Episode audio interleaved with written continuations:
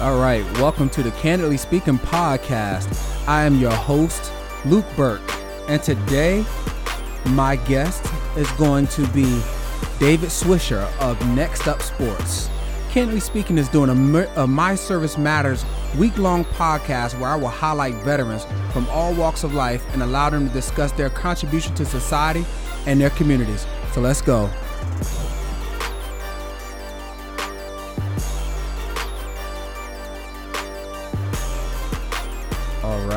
David, welcome to the show. Thank you for joining. Appreciate you having me.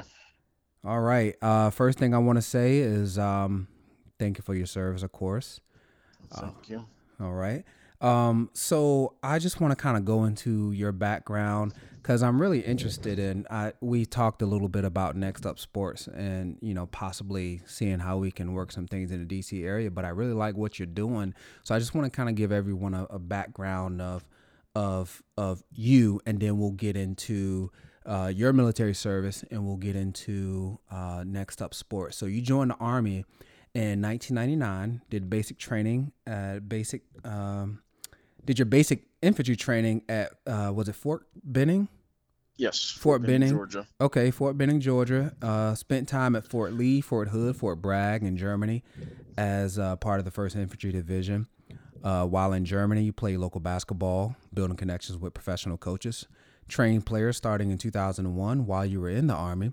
Over the years, you helped you helped place players overseas, ultimately leading to connection with former NBA player and current coach Sam Cassell, who he has also um, placed. You have placed his son overseas as well. Uh, in 2019, you started Next Up Sports, sports media platform that is designed to help kids get more exposure. Given that introduction, I have to say something. So, uh, Sam Cassell, when he was here in Washington, I was so upset when he was no longer in Washington because I thought he helped. Uh, I think he was there for John Wall's maybe his rookie year yeah. and his second year. Huge part of development. Right. It was a big part of his development. And I thought I, I really had hoped that they would keep him around, but um, I'm not sure. Is he is he coaching somewhere right now? You know of? Yeah, he was with the LA Clippers. Of course, That's they let Doc thought. Rivers go. Right, right. And he followed Doc to um to Philly. Philly. Okay. But he had a couple of coaching like he interviewed a few jobs and just nobody I guess at this time wanted to give him an opportunity, which I feel like is kind of dumb. You know, last year he interviewed for the Memphis job and okay. didn't get that one. Yeah, I didn't know that. I didn't know that, but I always thought that he was really good for John Wall because um, my son, we were all big fans of John Wall. We went when they first drafted him that year. We went to Six Flags, did the, you know, that was when Gilbert Gilbert Arenas was here and yes. he was leaving, yep. and you know, we went there to go see the players and we saw Gilbert, and you know, it was really fun. My son was only about three years old, and that was really fun. But you know, we couldn't see Wall because there was a long, long line. So, um, but anyway, yeah. But you know, I, we've been to a lot of games, but I, I really wanted to point out that thing about Sam Cassell because I think he really helped uh, John What's Wall. great about Sam is he's a really relationship person, mm. and that's what's helped him build really good bonds with players and help him develop players because he's built such a good bond with them. Like he he calls uh, Doc Rivers' son, mm. you know, like a son to him. Wow. Because he built such a bond with him. Wow. So, no, that's pretty. That's pretty good. So once again, I'm glad you had a chance to uh, speak with us. So I want to get into because this is geared around the military, but I'm really excited to get into next up sports.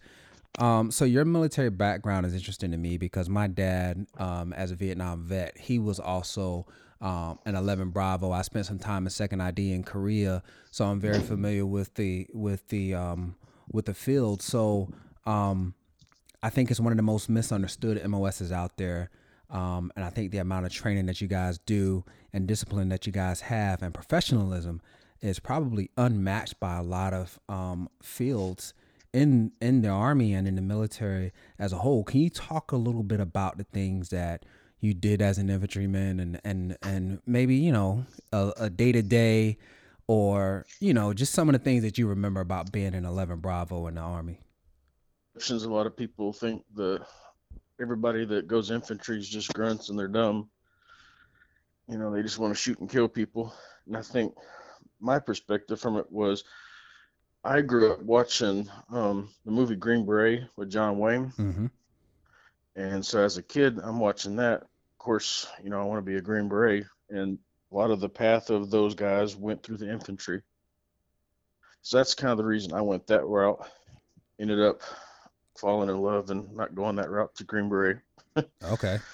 But, you know, stuff happens and everything led to the right things. But as far as a day to day thing with the infantry, a lot of times we were just we're doing a lot of different training to keep us on the top of our game, especially when Iraq Iraq came around. Hmm.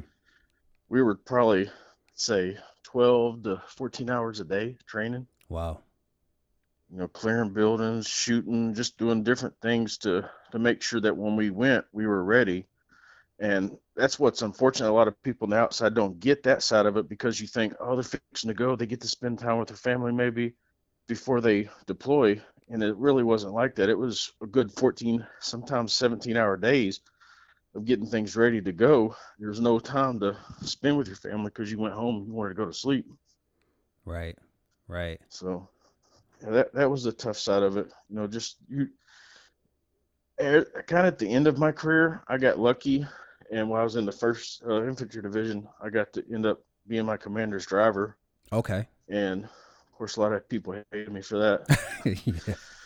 but you know, I got lucky and was able to do that for my last like six months. So, Wow, that's pretty cool. The only time I ever had an opportunity to drive my commander around, I was working in um I was working in public affairs and when I was in the infantry unit, I remember the general, he had a driver and you know, that was that was that's his thing. got to do. Right. That that was all he did. You know, he was driving, but you know, everybody thought it was such a a, a, a great job. But this guy was also um an eleven Bravo, and he's like, Yeah. man, I just want to do something. I, you know, he wasn't he wasn't right. He wasn't really into it like that, and everybody else was like, oh, it must be cool to drive him around. And you ask him questions, It's- does he talk? He's like, no, he doesn't really talk. You know, I was like, okay, you know, It was it was definitely a boring job. On the when I didn't drive him, I actually he had a pet project was the First Infantry Museum. Hmm, So I actually okay. got to work in that. It was pretty cool because they put my uniform in the Kosovo exhibit. It wow, was on a, a female medic, but it was still in the exhibit. And I've been kind of curious because that base has moved back to Kansas. Hmm. So I'm I want to drive up there and just see if my uniform's still in the museum. oh man, that would be nice.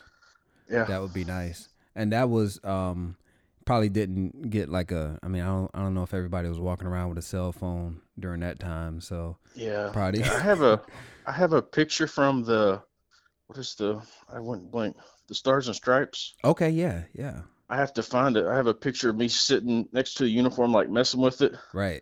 And they did an article on the museum opening and everything. There was nothing in there saying it was my uniform, but I can just look back and know it was my uniform.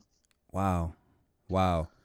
Yeah, one of one of my friends, so like I said, you know, being in second ID, a lot of my friends were some of my friends came from my school with me, but a lot of my friends were um, guys who were 11 Bravo. And one of the guys, it's interesting you say that because one of the guys did work at the museum. And uh, yeah, he he actually liked it though. He was like, you know, I, he I said it love was a history, history so- lesson. Yeah, right, exactly. He said it was a good history lesson for him, and it, I guess it made him appreciate the um the uh People the that come before you. right. But you know, he was also funny thing is he was also a really good basketball player. I don't know whatever happened to his basketball career, but he was a really young guy at the time. And he was talking about trying to walk on somewhere, but I, I never knew what ended up happening to his career. Um, I didn't hear anything about him, and back then I was following basketball really closely. So, um, I'm not sure. I'm not sure what what ended up happening with him. Yeah, I, I tried to look him up before. It's not always uh, it's not always easy. Some people like to really- hide. Oh yeah. What's really awesome about Facebook, a good friend of mine that helped me try out for a pro basketball team in Germany. Mm. He was in the army with me. I think he's about six five, six six. Mm. Well, this is back 2001, 2002 was the Okay. last time I seen him. Well, for probably a good six or seven years before Facebook was invented, I kept trying to hit up that old email address right. because we was in the army together and everything. I couldn't get a hold of him. Facebook comes around and I start searching his name again, and bam, we got back in contact. Well, what's really cool about it is he just retired last year. His wife is German. He moved Mm. back to Germany, and he's now a pro coach over Oh, there wow. for a team. So it kind of went uh, like full circle for him. Wow. Wow. He's asked me to come over and you know be assistant, help out with the team. I just you know I have my kids here and I can't leave them. Yeah. Yeah. No, I, I definitely understand that. So I see that you spent some time. I'm actually originally from North Carolina, nowhere near Fort. Bragg, but uh, I see that you spent some time in Fort Bragg. How how was that for you? Did you like Fort Bragg? I love the base. Okay. There's, you know, of course, like I said, I wanted to be a Green Beret, so getting to experience that, True. just see where those guys, the path that they went through, and getting to see the museum, and just seeing what those guys experience is pretty sweet. You know, a good friend of mine who is a Green Beret and everything, he took me on the backside of Fort Bragg and said, you know, over there on the other side of that huge barrier and all those fences is a where they have the Delta Force. Right. So it's it's pretty sweet to know all that. Yeah, no, that's that's that's that's pretty nice, and it's funny you say what you said about infantry because, you know, as I said before, my dad was an infantryman, and, he, and one of the stories he told, I think he I I did his podcast first. Uh, I'm not gonna publish his until Veterans Day, but I think one of the stories he told was he went to do his uh I guess whatever the equivalent of the ASVAB was back then. I don't know if it was the same thing or what, but he said that he went in there, he did really well on it on the test, and they told him what his job was going to be. And he looked at him and said, Well, I don't want that job. How, how are you giving me that job? and then he said, The guy told him, Well, we don't want no any dummies out here, you know, so you have to be smart to do the job, you know. Yeah. And I will second that because some of the stuff I've seen, the training that I've seen the infantry guys do, like you alluded to, 12, 14 hour days. Um, I've seen these guys, they're the best. They know how to sleep. That's for sure. They know how to sleep Yeah. anywhere, everywhere, You anywhere, everywhere. You know, and um, I thought I, I just you know for fields like that because my field was completely different. You know, I had a whole new level of respect for for guys like that. Like we had this thing where you know you can you you know you do gate guard or whatever it is that you do when you're in the field and stuff like that. You know, you do that little stuff. do that plenty too. Is Right. So, but you got these, you, but I did it only temporarily. And I see these guys, man, they're just so efficient with it. It's like, I got to think about 10, 10, 20, 30 seconds before I execute. But I see some of these infantry guys and they're just executing right away. And I'm like, I was always impressed you with that. do it so much, so Yeah. it, it becomes second nature. Something I loved about some of the training that we did, which we didn't go to this extent, but we were piggybacking off what the Navy SEALs did to an extent that they trained. They would clear buildings like for a whole day, for like ten to twelve hours, no rounds. Just going in, boom, boom, boom, boom, boom. It would probably a good two to three days, no rounds, just clearing buildings, getting the you know the move maneuvers and everything down before they went live. Mm. So you've done did it a good, you know, two hundred to three hundred. I wouldn't say a thousand times, but you did it quite a bit to a point where there's minimizing the mistakes. So when you do have rounds, you have more muzzle control and everything, so it's less likely you're going to shoot a teammate. Right. Right. So No, the training training is definitely uh intense. And you know, all the all the guys that I met in infantry, it's like when it was time to work, it was time to work. But when it was time for those guys to party, it was time to party for those guys. So I, I've always admired admired the field. Uh, when I was in um, uh, PLDC, I guess now they call it WLC Warrior Leaders Course or whatever yeah, they call it now. PLDC when I was into. Okay, yeah. So I, you know, I come across these guys, and I, I when I went to basic training, I went to Fort Sill. So my base actually, I originally had orders to go to Fort Benning for my basic training. However, I don't know how they got changed. I ended up going to Fort Sill, which was even more strange because it was artillery. Um, So it was like those guys, they wanted to be infantry, but they kind of weren't infantry. So, you know, they always kind of struggled. And then one of my drill sergeants, he was artillery, former infantry, because I think he got hurt. And, you know, that was, that was, a, I guess the term is a leg. That was the one thing he hated Yeah. being forever. So he, he couldn't take it that much. So he went and changed his uh, field, but he still wanted to do something combat related. And the last story I'll say, I told this on a podcast with my dad um, when we did our first live fire exercise in basic training. It wasn't a it wasn't so much of live fires, the thing where they firing over your head or whatever. Oh yeah, yeah. I- it- it's Crawling. right. It scared me so much. I called my dad, and I was like, "How in the world did you survive a real war?" I just was out there scared, and I knew I wasn't gonna get shot. How in the world did you survive a real war? So, um, I used to tell my dad that. pretty low, so I don't know about it. if you stood up, you might have got shot. I, maybe, maybe. I I made sure I didn't. I kept my head to the ground and did the, what, I guess the low crawl. Well, I was Yeah. going so fast that I caught up to the guy in front of me, and he was kicking me in the face. Oh man. Oh man. And then I got to the front, and I was right where the they were shooting, and the bullets were falling down the back of my neck. I was ah, ah, ah, ah, ah. Oh, yeah. That's that's that's pretty rough. That's pretty rough. But um, excuse me. I said what rough is what I meant. It's.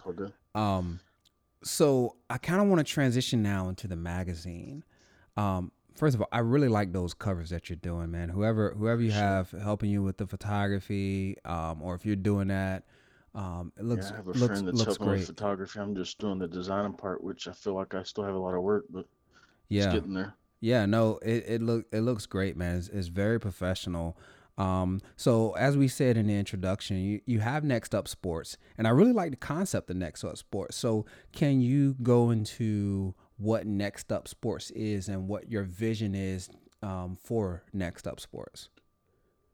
Um, it's actually pretty cool. My friend that I was telling you about in Germany, that's the head coach of a pro team now. I was just one day, I'm like, man, I have all these contacts in college basketball, pro basketball. I just feel like there's a way I can use this to to help people. Hmm. And he's the one that said, you know, maybe you should do a little magazine called Under the Radar, you know, for players that go under the radar and everything. Right. So that's what I originally started the magazine at was under the radar, but I didn't do much research. Hmm. So when I started doing research, there was a lot of other things that were called under the radar. There was an old magazine, I guess from the 70s that was called Under the Radar. Okay. So around October, November of last year, I changed it to Next Up Sports just to prevent anything if this blows up, that me getting sued. Right. Right.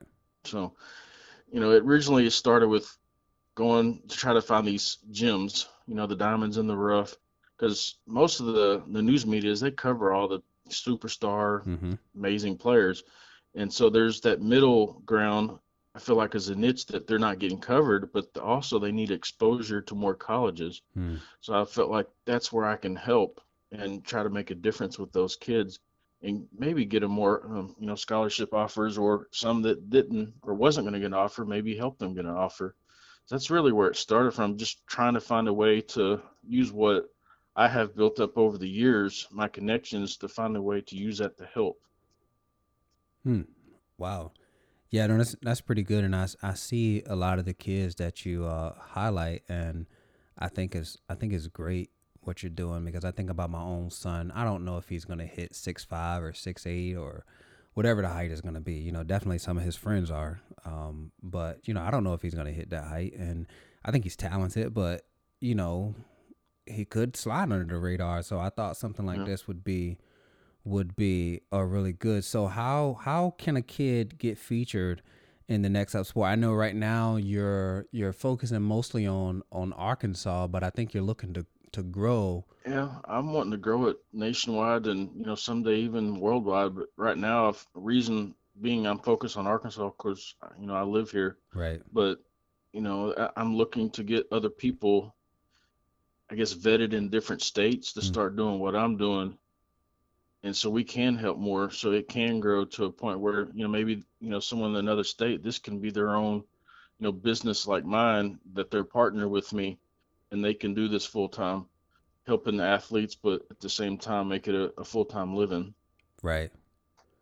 Right. So what sports do you currently cover? Do you cover all sports or what co- sports do you The cover? main ones is football, basketball, and then, you know, a little bit of baseball, but every once in a while I cover, you know, some volleyball and different things like that. Like a friend of mine that he was actually a Navy Navy veteran.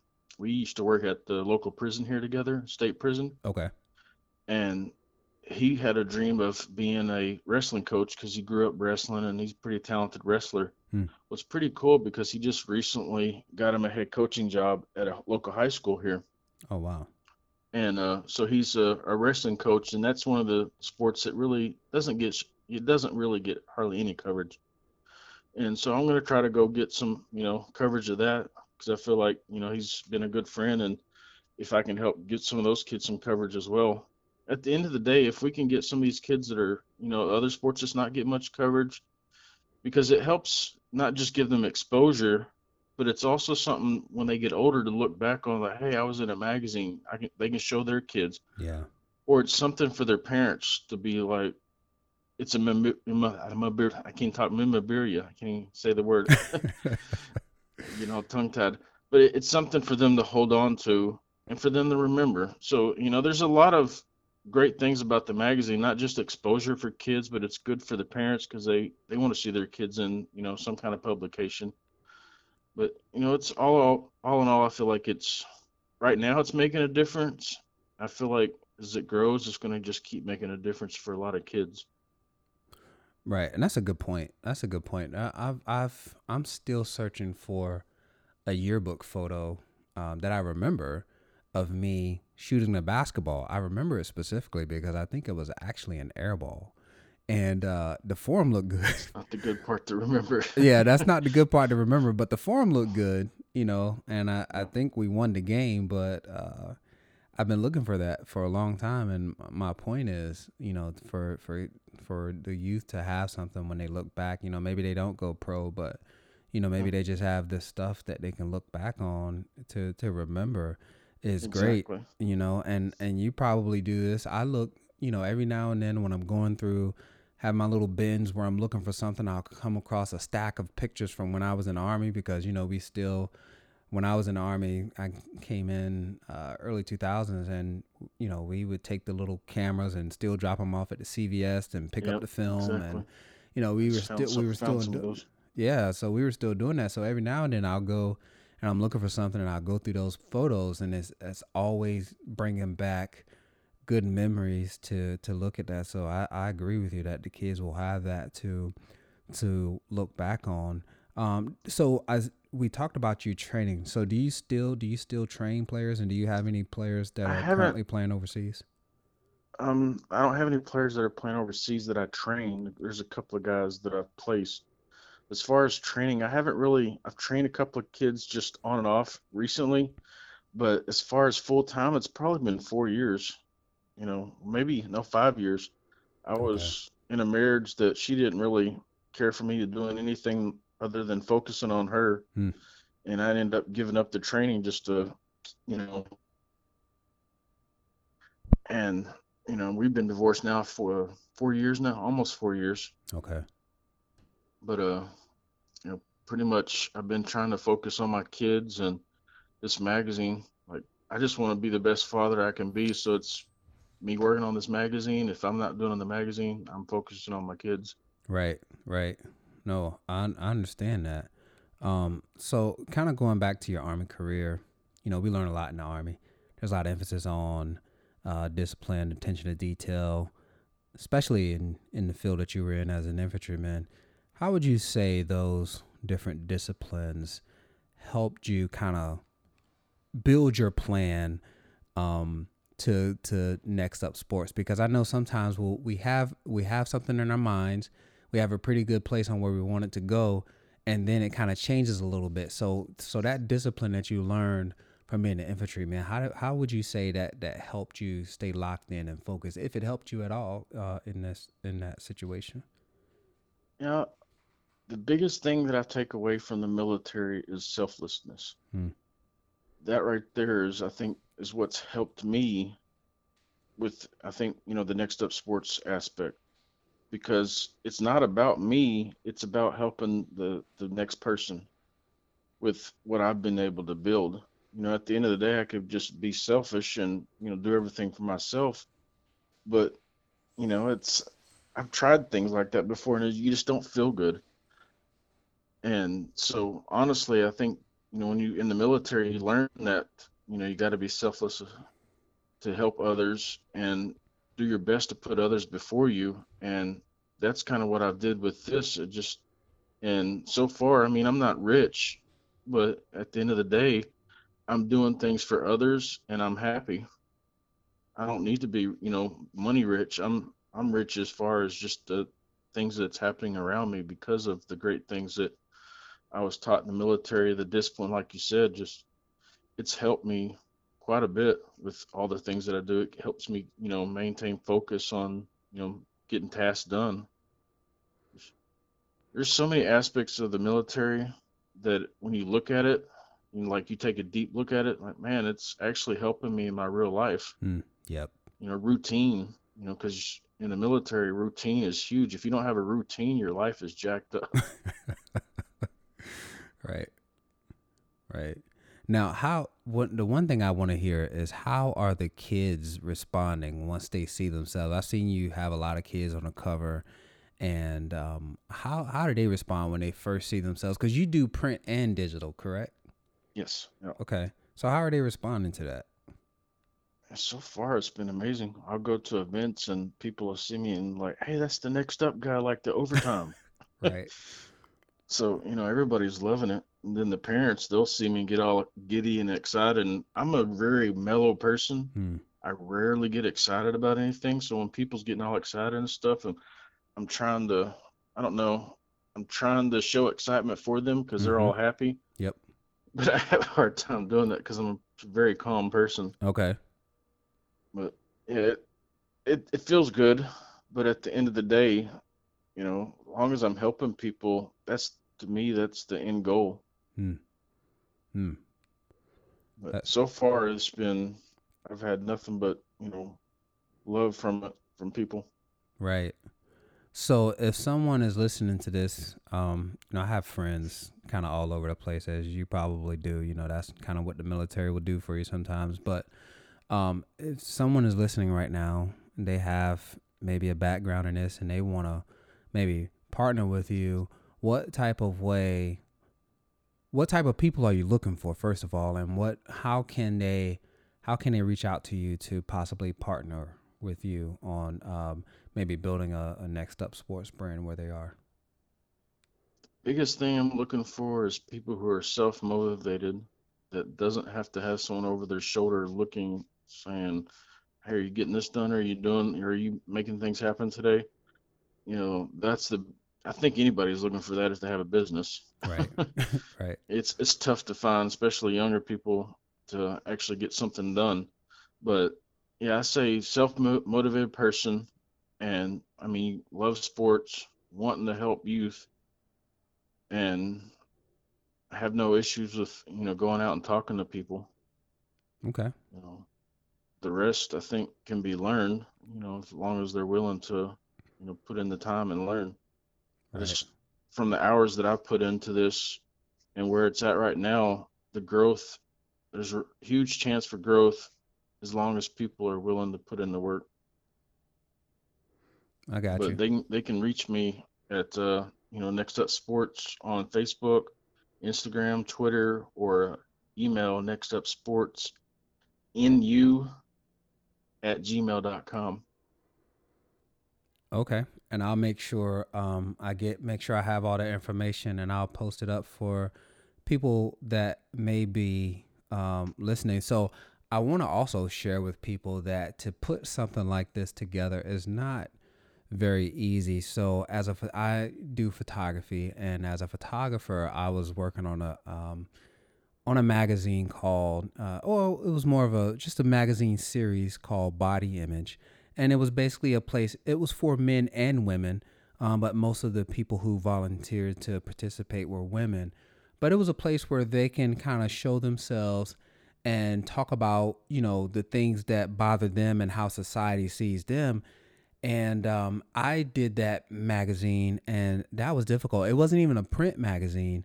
And it was it was very difficult. It's not the easiest thing in the world to do because um, especially I'm a, I'm a fan of InDesign, um, but it, it's not it's not always the easiest program sometimes. So I just want to let people know how difficult what you're doing is. So when you when you post about the hours that you're spending in that, I know it. It's- I know you are yeah. because it's it's not the easiest I of have no design background whatsoever, so right. Well, and see, and that makes it even more difficult. Right. That makes it even more difficult. Um, There's a difference between the print and the digital too, because I'll like I'll publish the the digital side of it. Looks great, and then I go get a print copy of it from the local place here, so I can just see what it looks like. I'm like, oh crap, I gotta fix this. I gotta fix this. Like it didn't turn out right, Yeah. Yep. and then I gotta go back and fix a bunch of stuff. So it's it sucks.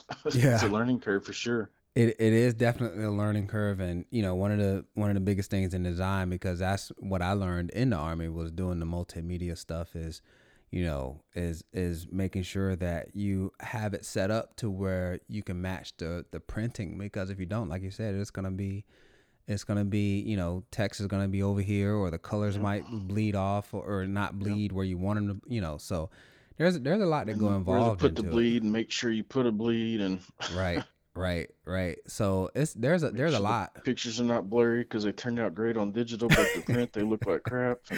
Right. Well, you know, I have a uh, I have a friend. Uh, we used to work together. He's a uh, he has a master's degree, I believe, in like visual communication, and he is out of all the people I've met to work in programs like InDesign and Photoshop. He's probably I have another friend too. She's really good, but um, he works.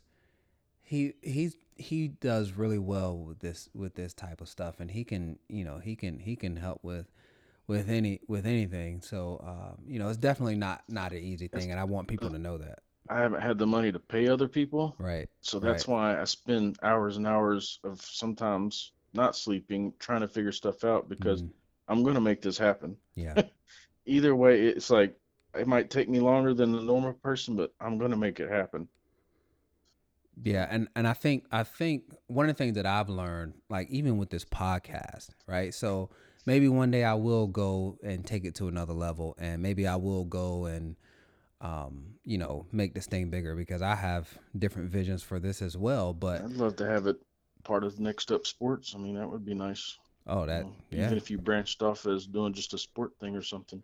You know, I have I have thought about what what I could branch off into. That I think that would be that would be pretty cool, and we can we can definitely talk dope. about that. Yeah, we can definitely talk about that because, you know, what you're doing, starting from starting from where you are right now, the the beautiful thing about it is as this as everything grows, then when you're bringing people in, you know what they need to be able to do and Yeah. you know how to tell them what they need to be able to do. So right now, starting from the ground up and you're building everything around you, you're gonna be able to if if it gets to a point to where people aren't stepping up, you'll be able to step right in and say, Hey, look, this is what you need to do, this is that, Yep. this is that. So starting from where you are right now is a is a really great learn thing. everything. Yeah, You know, no, I'm still learning. So yeah, it's it's it's definitely great. So with that being said, is there anything else?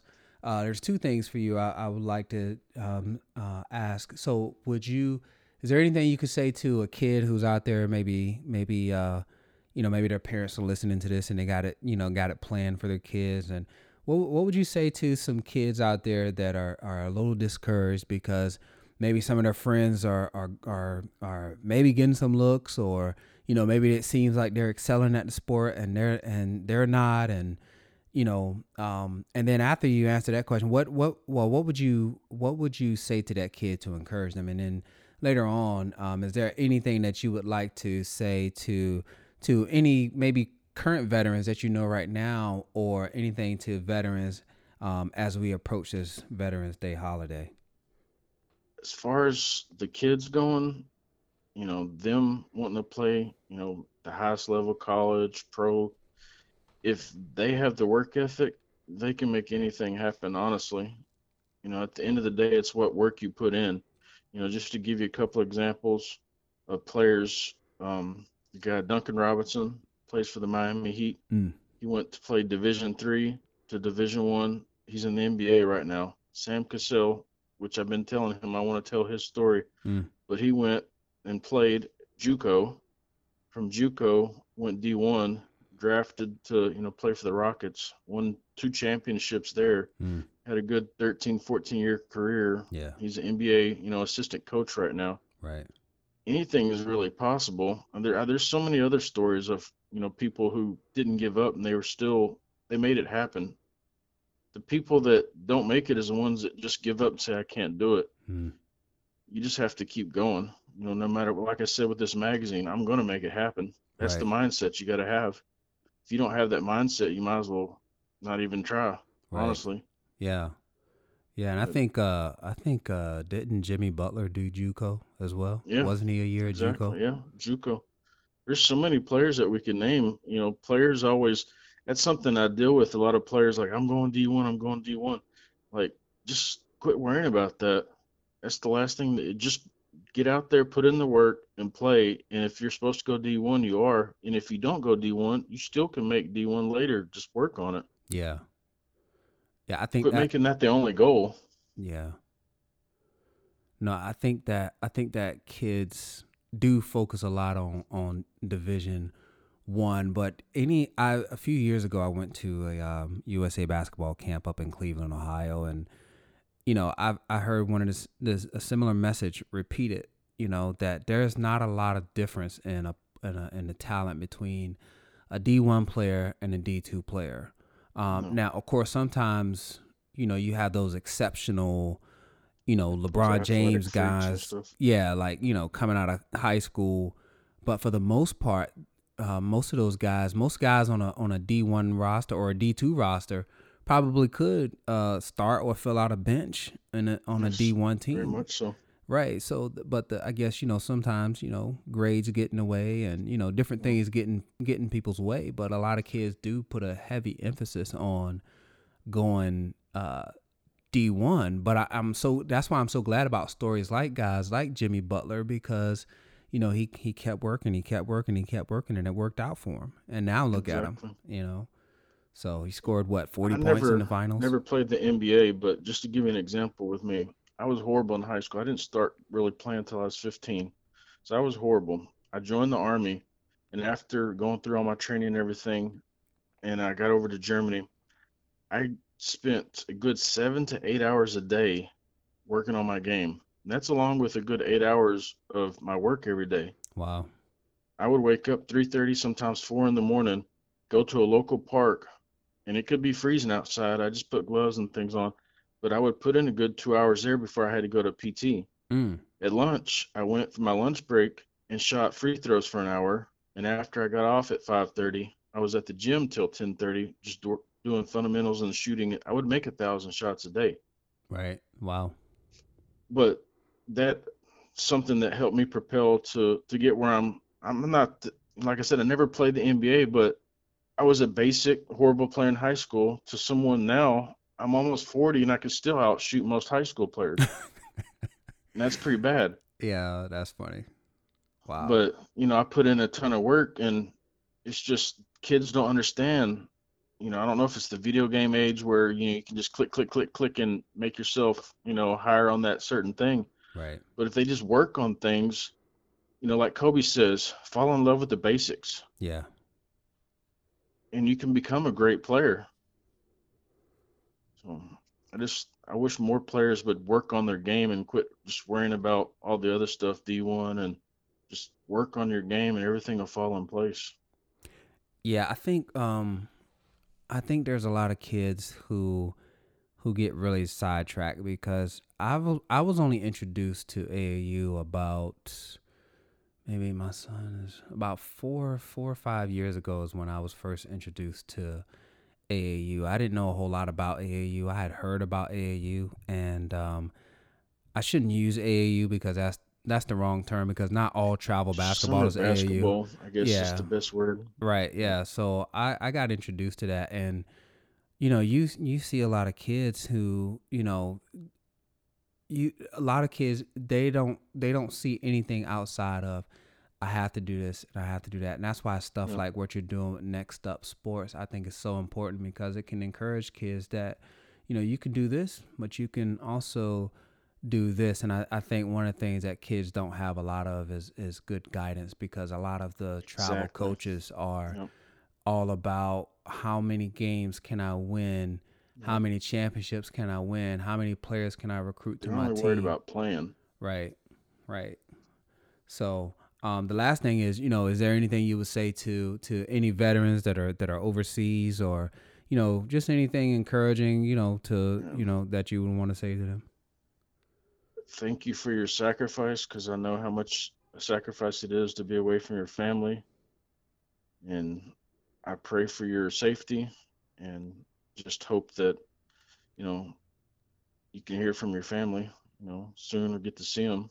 I know when I was over overseas and stuff, there's really not how now you got more video conference and things like that. It was just Right. either a letter uh, or a phone call. So I'm happy that they're able to to get some of that. But I think that's something a lot of civilians don't understand is just, just the sacrifice side of it. Hmm. You Hmm. know, which guess that could be a whole nother podcast. Just all the small things that people don't get to, understand that side of it. Yeah, and I'm- oh, go ahead. I'm sorry. I'm just I'm not a real big fan of you know, I know you said thank you, you know, and you've served as well, so I appreciate that. I just when people say thank you, it just seems like it's got so diluted to where they they're just saying it. Right. They right. don't really understand it. Hmm. And so it's like you understand it, but a lot of people just say it and I really I don't wouldn't say I get annoyed by it, but I just wish they could understand it. Right. Right. And that's part of what I'm trying to do today because I know a lot of people don't really understand the sacrifice um, you know, of the military and, and some of the things that our that our service members go through when they're deploying. And you know, I I, I made a really soft reference to the NBA bubble, right? Because a lot of the players in the NBA bubble got a lot of criticism because you know, people are like, "Well, you're million, millionaires, and mm-hmm. you know, you guys are sitting in here. You know, you're. I would love to be in Disney, you know, alone." But the one thing that I highlighted, and I was not trying to compare the bubble to being in the military at all, but the one thing that I wanted people to realize was in that bubble, due to the current COVID situation, these guys were away from their family. So you mm-hmm. go from maybe you're on the road for a couple of weeks and then you come back, you get to see your family, to mm-hmm. This Not getting to see situation, right? You're isolated and you don't get to And see your of times you're family. in your hotel room, you know, by yourself. You know, that's something else. When I went to Germany, I knew nobody, so there's a lot of times I just spent my, you know, time by myself in my room. Right. You know, that that builds, you know, your mental side. Yeah. I finally got where I've, you know, you were talking about the infantry guys partying. I would go out to, um, I've never drunk personally. I've had a little sip and it was nasty to me, so I never Okay. drunk. And so I was always the designated driver Okay. but I was always the one pulling my guys off, getting it because they kept getting in a fight. So I got tired of going because they kept getting in fights, and I'd have to fight, and I'd have to pull them off, and I'm like, I'm, I'm not going anymore. right. This is getting ridiculous. Right. But you know that just being alone, you know, those guys in the bubble have to be alone a lot, and you know they have their teammates, but not everybody as a team gets along. Right. Right. But, And it's not. it It's was not a small same. Yeah. sacrifice for them. You know, not it's nothing compared big time to the military, but you know, there's similarities, like you said. Right. Yeah. It, there's there's no comparison at all to being to, you know, being somewhere in Afghanistan or anything like that. But I just worry about bullets or right exactly. They didn't have to worry about any of that. But I was specifically thinking, like you emphasized, I was specifically thinking about the part of being away for your family because I think uh, was it was it Gordon Hayward or somebody had a baby while they were in the bubble. yeah, it was- Um, was it it was was it him? Was it okay? So I mean, all these, you know. So again, the only part of that I was comparing is being away from your family, you know, and and I know that was hard taste of what it was like. Right, they get they got a small taste of of what it was what it was like, and uh, you know, I think I watched I watched a video once. I think JaVale McGee was doing like a live thing in the Yeah, bubble. Yeah, there's a little behind the scene thing. Yeah, and I thought, I really thought that I heard LeBron James give a hooah, and I was like, did he really just say hooah? Did they did they get a did they get a military person coming there to motivate it them? so much that that's what you heard. maybe you that's heard. maybe that's what it was. Maybe that's what I heard. I said, did LeBron just say that? And I let my wife listen to it, and she was like, yeah, I think so. And it was, you know, it was it was pretty funny, man. But um, but uh, David, uh, I'm gonna let you get out of here, man. I really appreciate your time uh for coming on the podcast, and we're gonna continue to talk and stay in touch about you know how we can how we can grow the next up sports uh you know even if we go into the podcast or if we're bringing it to to the DC area because there is definitely a lot of talent in the DC area that's one thing I want to say about the DC area a lot of people don't realize how much basketball Big talent time. is here it's a lot of basketball talent is here so um you know so What KD came from that area. KD Baby, baby Shaq. I think uh Quinn Cook is from around here Yep. um Michael Beasley is from here Yep. You know, so there's there's a Um, lot of talent that came out of this area. Um, What's his name? The short dude that played in the NBA. Real Muggsy, shortest. Muggsy Bogues. Yeah. he's from Yeah. Baltimore. His uh, I think Yeah. it, either Yeah, his not too far from. yeah his either his grandson. Sam's from Baltimore. oh, is he? I didn't know that. Yeah. I didn't know that. Actually, his wife still lives there. Oh, I didn't know that.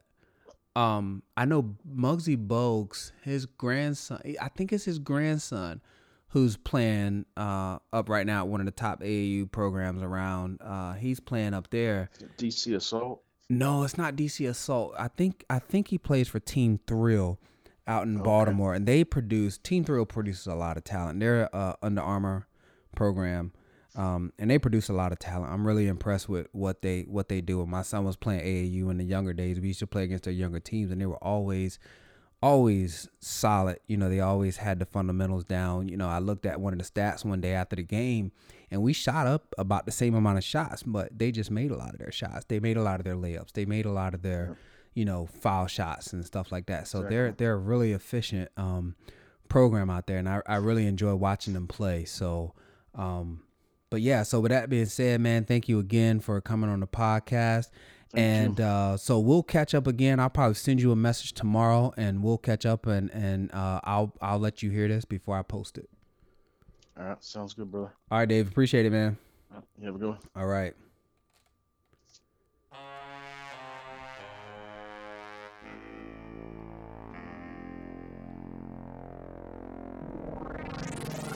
All right. What a conversation with David Swisher. Next up, sports. Listen, y'all gotta forgive me sometimes because you'll hear these beats, right? And in my mind, I'll go back to my days when I thought I was a rapper. So I'll just be sitting here, listen to the beats, bobbing my head, and I'll forget, oh, wait a minute, I'm on a podcast. All right, so y'all gotta forgive me for that. But listen, I'm glad y'all were able to take check this out. I'm really excited about what's going on over at Next Up Sports. All right. So hope you guys will tune in. Really appreciate it. Leave your comments, leave your feedback. All right, y'all. Thank you. Candidly speaking, this is your host, Luke Burke. We're out.